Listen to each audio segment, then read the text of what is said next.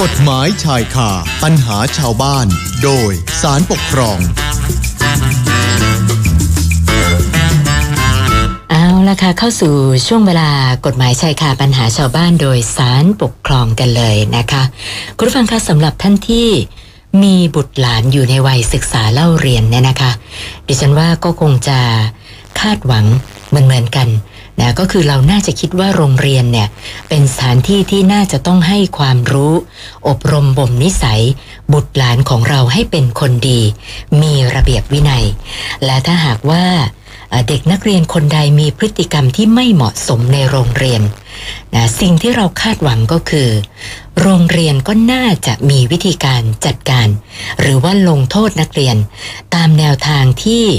ระเบียบกระทรวงศึกษาธิการเขากำหนดไว้ได้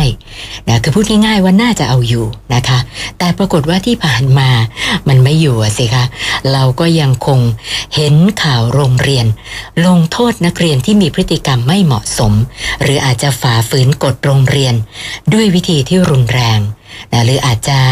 ห้ามไม่ให้เด็กเข้าไปในโรงเรียนเลย หรือว่าไล่ออกจาก โรงเรียน อันนี้ก็เกิดขึ้นอยู่บ่อยๆนะคะ คดีปกครองที่เราจะนำมาคุยกันในวันนี้เนี่ยเรื่องก็จะมีลักษณะนะคล้ายๆกับที่ว่ามานี่แหละค่ะนะโดยเป็นเรื่องที่เกิดขึ้น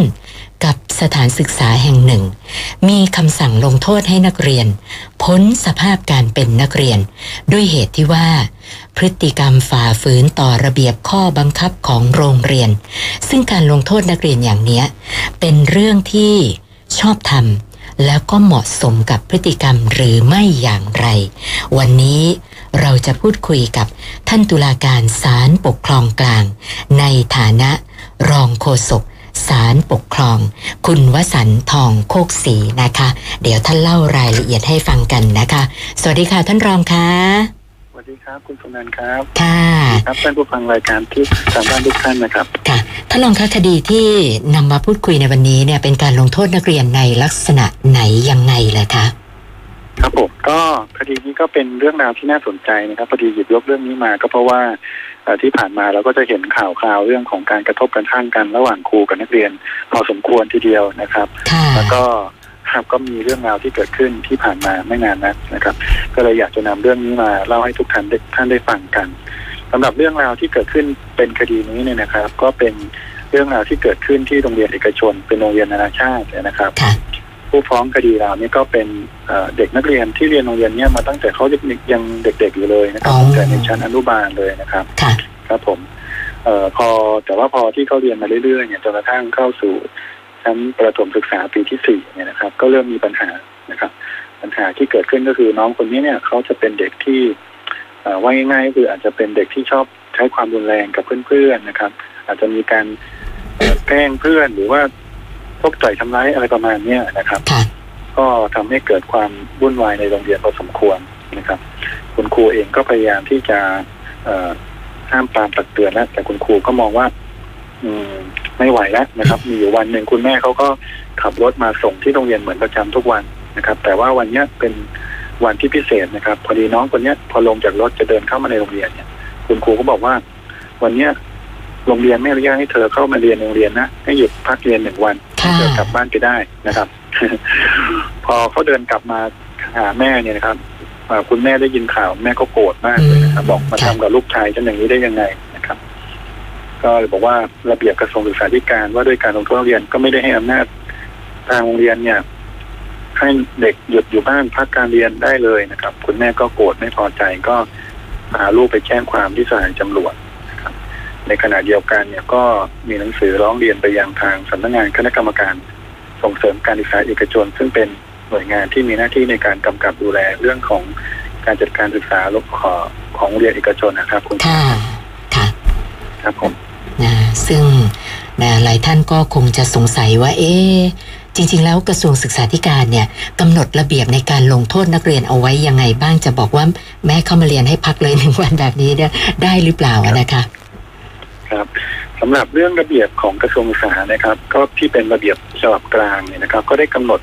หลักเกณฑ์และแนวทางในการลงโทษนักเรียนเอาไว้นะครับ ว่า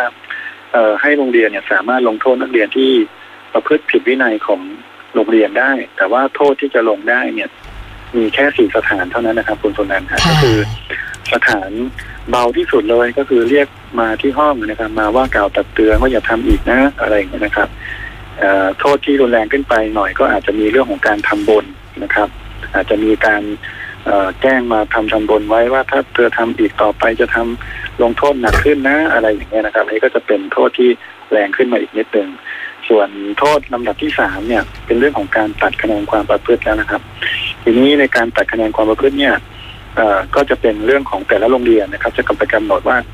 ทำความผิดขนาดไหนต้องต้องถูกลงโทษตัดคะแนนกี่คะแนนอะไรอย่างเงี้ยนะครับ แล้วก็ถ้าคะแนนที่ถูกตัดมากๆผลจะเป็นอย่างไร อันนี้ก็จะเป็นเรื่องของแต่ละโรงเรียนจะไปกำหนดนะครับ ส่วนโทษที่จะลงได้ในลำดับที่สี่ซึ่งเป็นโทษในลำดับที่หนักที่สุดเนี่ย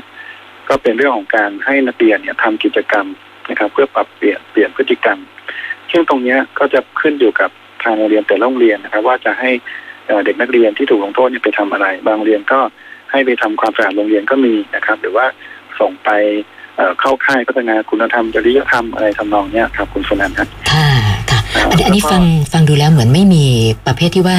ลงโทษให้นักเรียนพักการเรียนนี้อันนี้ไม่มีเลยใช่ไหมคะ อันนี้ไม่มีเลยครับ ในในระเบียบกระทรวงสาธารณสุขฉบับนี้นะครับ ซึ่งเป็นฉบับที่ใช้บังคับอยู่ในเอ่อช่วงเวลาที่เกิดข้อพิพาทในคดีเนี้ยจะไม่มีโทษให้พักการเรียนได้เลยนะครับค่ะแต่ว่าเอ่อโรงเรียนแห่งนี้นะครับ ซึ่งเป็นโรงเรียนเอกชนเนี่ยเออนอกจากที่จะบอกว่าลงลงโทษพักการเรียนน้องคนเนี้ยหนึ่งวันแล้วนะครับ ต่อมาเนี่ย หลังจากนั้นอีกหนึ่งปีต่อมาเนี่ย ทางเรียนก็บอกว่าพฤติกรรมของเด็กคนนี้เนี่ย ไม่ได้มี ในเป็นไปในทิศทางที่ดีขึ้นเลยนะครับ แล้วก็ค่ะรู้สึกว่าปัญหาเนี่ยมันจะหนักหน่วงมากขึ้นนะครับ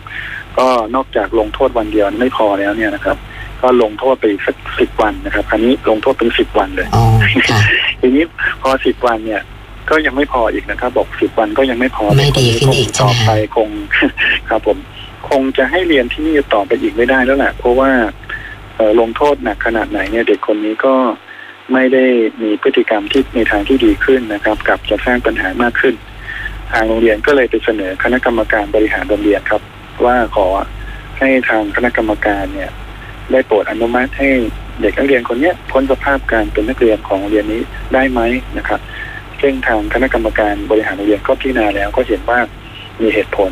นะครับแล้วก็เลยอนุมัติให้น้องคนเนี้ยพ้นสภาพการเป็นนักเรียนคำว่าพ้นสภาพก็คือ ไล่ออกจากเรียนนั่นเองนะครับ เพื่อให้ไปเรียนที่อื่นครับคุณชนันท์ฮะค่ะเอ๊ะถ้าลองคะแล้วทางโรงเรียนเนี่ยเขาระบุเหตุผลที่ชัดเจนเกี่ยวกับการให้เด็กพ้นสภาพเอาไว้ยังไงบ้างอะคะเอ่อจริง ๆ โรงเรียนเนี่ยเขาเอ่อให้เหตุผลหลักๆเนี่ยก็คือสองประการด้วยกันนะครับ ประการแรกเอ่อที่เขาตอบผู้ปกครองไปว่าเขาสามารถลงโทษเด็กนักเรียนเนี่ยให้พ้นสภาพได้นะ เพราะว่า ในระเบียบกระทรวงศึกษาธิการว่าด้วยการลงโทษนักเรียนปี 2548 เนี่ยนะครับ ซึ่งใช้บังคับอยู่ในเวลานั้นเนี่ยไม่ได้มีบทบัญญัติใดห้ามโรงเรียน ลงโทษนักเรียนให้พ้นสภาพการเป็นนักเรียนได้นะครับเเหตุผลประการที่สองคือเขาบอกว่าการที่เขาต้องลงโทษนักเรียนให้พ้นสภาพการเป็นนักเรียนเนี่ย เพราะว่าเเขาได้รับการร้องเรียนจากปกครองนักเรียนที่เรียนอยู่ในห้องเดียวกันเนี่ยนะครับ อยู่ในชั้นเดียวกันเนี่ยว่า ถูกน้องคนนี้เนี่ยเอ่อรังแกหรือทำร้ายร่างกาย ทั้งร่างทางทั้งทางด้านร่างกาย แล้วก็จิตใจอยู่บ่อยๆนะครับ แล้วก็ค่ะสร้างความไม่สบายใจให้กับทางผู้ปกครองเป็นอย่างมากนะครับ เพราะฉะนั้นในการที่ให้เด็กคนเนี้ยไปเรียนที่โรงเรียนอื่น ก็อาจจะได้ไปอยู่ในสภาพแวดล้อมอื่น อาจจะดีขึ้นนะครับ แล้วก็เป็นการเอ่อป้องกันปัญหาที่จะเกิดขึ้นกับนักเรียนเพื่อนร่วมห้อง แล้วก็เอ่อเป็นการแบบ ตัดปัญหาออกไปจากโรงเรียนเลยอะไรทำนองนั้นนะครับอันนี้ก็คือเหตุผลหลักๆสองประการที่ทางโรงเรียนเขาให้ไว้นะครับ แต่ว่าผู้ฟ้องคดีก็คือเอ่อคุณแม่ของผู้ฟ้องคดีเนี่ยนะครับ ก็ยังบอกว่าไม่ได้ยังไงก็ไม่สามารถที่จะไล่ลูกเขาออกจากโรงเรียนได้เขาก็เลยเอาคดีมาฟ้องที่ศาลปกครอง ขอให้ศาลปกครองเนี่ยนะครับเพิกถอนคำสั่งของโรงเรียนที่ให้ลูกชายของเขาเนี่ยพ้นสภาพการเป็นนักเรียนต่อศาลครับคุณพนันท์ค่ะ หลายท่านฟังมาถึงตรงนี้อาจอาจจะเริ่มรู้สึกเห็นใจโรงเรียนแล้วนะคะ เพราะว่ามาตรการเนี่ยจากให้พักวันเดียวสิบวันเยอะขึ้นก็ก็ไม่มีอะไรดีขึ้นนะนะคะ ก็คิดว่าอาจจะพอสมควรนะคะ แล้วเรื่องมาถึงศาลปกครองแบบนี้เนี่ยศาลมีคำวินิจฉัยในคดีนี้ยังไงบ้างคะท่านรอง ครับ หลายๆ คนฟังแล้วก็คงอาจจะมีความเห็นเหมือนกับคุณทุนายนะครับ ว่าโอ้ถ้าเป็นเรานี่คงให้อยู่กับโรงเรียนเดียวกับลูกเราไม่ได้ใช่ไหมครับค่ะอันนั้นก็จะเป็นอันนั้นก็จะเป็นมันเป็นเรื่องของความเอ่อรู้สึกที่แตกต่างกันนะครับค่ะแต่ก็ต้องเรียนคุณสุนันท์อย่างนี้ครับว่าเอ่อในระบบกฎหมายปกครองเนี่ยนะครับ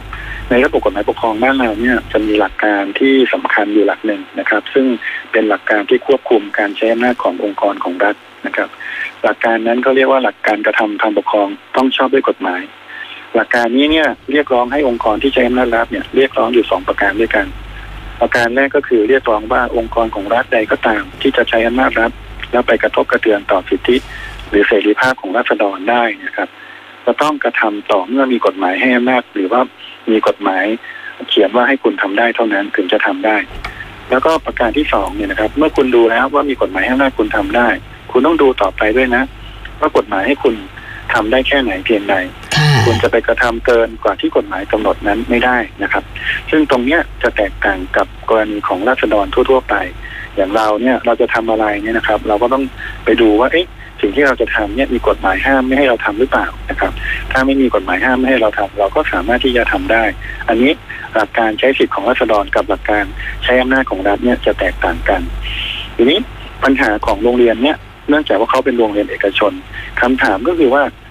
การที่เขาเป็นโรงเรียนเอกชนเนี่ยเขาจะต้องตกอยู่ภายใต้หลักการกระทำเอ่อทางปกครองต้องชอบด้วยกฎหมายด้วยหรือไม่นะครับค่ะซึ่งศาลปกครองสูงสุดเองท่านก็วินิจฉัยบอกว่าจริงอยู่แม้ว่าโรงเรียนเนี้ยจะเป็นโรงเรียนที่ตั้งขึ้นตามพระราชบัญญัติโรงเรียนเอกชน พศ 2525 แต่ว่าภารกิจที่คุณทำเนี่ยคือภารกิจในเรื่องของการจัดการศึกษา ภารกิจของการจัดการศึกษาเนี่ยเป็นภารกิจของรัฐนะครับ เพราะฉะนั้นการที่คุณจัดการศึกษาให้กับนักเรียนเนี่ยภารกิจตรงเนี้ยมันเป็นภารกิจในทางปกครอง เพราะฉะนั้นตัวคุณเองคุณมีฐานะเป็นหน่วยงานทางปกครองในแง่นี้ เพราะฉะนั้นคุณก็ต้องตกอยู่ภายใต้หลักการนี้ด้วยเช่นกัน เพราะฉะนั้นเมื่อคุณตกอยู่ภายใต้หลักการนี้แล้วเนี่ยคุณก็ต้องลงโทษนักเรียนได้ตามที่ระเบียบกระทรวงศึกษาธิการ ว่าด้วยการลงโทษนักเรียนปี2548 ให้คุณทำได้เท่านั้นนะครับ คุณไม่สามารถที่จะไปลงโทษ กรณีอื่นๆ นอกจากที่ระเบียบกำหนดไว้ เพราะฉะนั้นเนี่ยการที่คุณไปลงโทษให้นักเรียนพ้นสภาพการเป็นนักเรียน ซึ่งไม่ได้มีกำหนดไว้ในระเบียบกระทรวงศึกษาเนี่ยก็เป็นการกระทำที่ไม่ชอบด้วยกฎหมายครับคุณชนนค่ะ คือสรุปว่าโรงเรียนไม่สามารถจะลงโทษ ด้วยวิธีการแบบอื่นนอกเหนือจาก 4 กรณีที่กระทรวงกำหนดได้อ่ากำหนดไว้ให้เท่านั้นใช่ไหมคะ ถูกต้องครับก็อย่างที่เรียนไปนะครับ ก็คือคุณก็ลงโทษได้เท่านั้นเพราะว่ากฎหมายให้คุณลงโทษได้นะครับ แต่ว่าคุณลงโทษได้ก็คือภายในในขอบเขตที่กฎหมายกำหนด การที่คุณไปลงโทษอย่างอื่นนอกเหนือจากที่กฎหมายกำหนดเนี่ยคุณก็ไม่สามารถทำได้ เพราะคุณเป็นองค์กรผู้ใช้อำนาจรัฐคุณไม่ใช่เอกชนทั่วไปนะครับ แล้วก็ในการวินิจฉัยของศาลนี่นะครับศาลท่านก็ยังมองเข้าไปอีกนะครับท่านบอกว่าจริง ๆ แล้วเนี่ยการที่ไปลงโทษนักเรียนเนี่ยให้พ้นสภาพการเป็นนักศึกษานักเรียนเนี่ยนะครับ มันไม่ได้ช่วยแก้ปัญหาอะไรนะครับลองมาฟังเหตุผลที่ศาลให้ดูนะครับศาลท่านก็บอกว่าเอ่อการที่เราเอานักเรียนคนหนึ่งนะครับ ที่เขามีปัญหาเนี่ย แล้วเอาเขาไปอยู่ในดูอีกโรงเรียนหนึ่งโดยที่คุณไม่ได้พัฒนาหรือว่าปรับปรุงพฤติกรรมเขาให้เป็นในทางที่ดีขึ้นตามหน้าหน้าที่ของคุณแล้วเนี่ย นอกจากจะเป็นการซ้ำเติมเด็กที่ถูกลงโทษแล้วเนี่ยนะครับยังเป็นการผลักภาระไปให้โรงเรียนอื่นอีกด้วยนะครับ นั่นก็หมายความว่า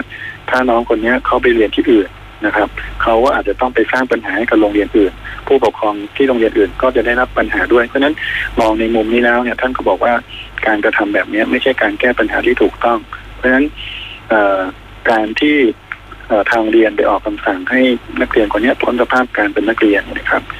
ก็ไม่ชอบด้วยกฎหมาย เพราะฉะนั้นท่านก็เลยมีคำพิพากษา ในคดีเนี้ยครับให้เพิกถอนคำสั่งของโรงเรียน ที่ให้ผู้ฟ้องคดีพ้นสภาพการเป็นนักเรียนครับคุณชนันท์ครับ ค่ะค่ะ เพราะฉะนั้น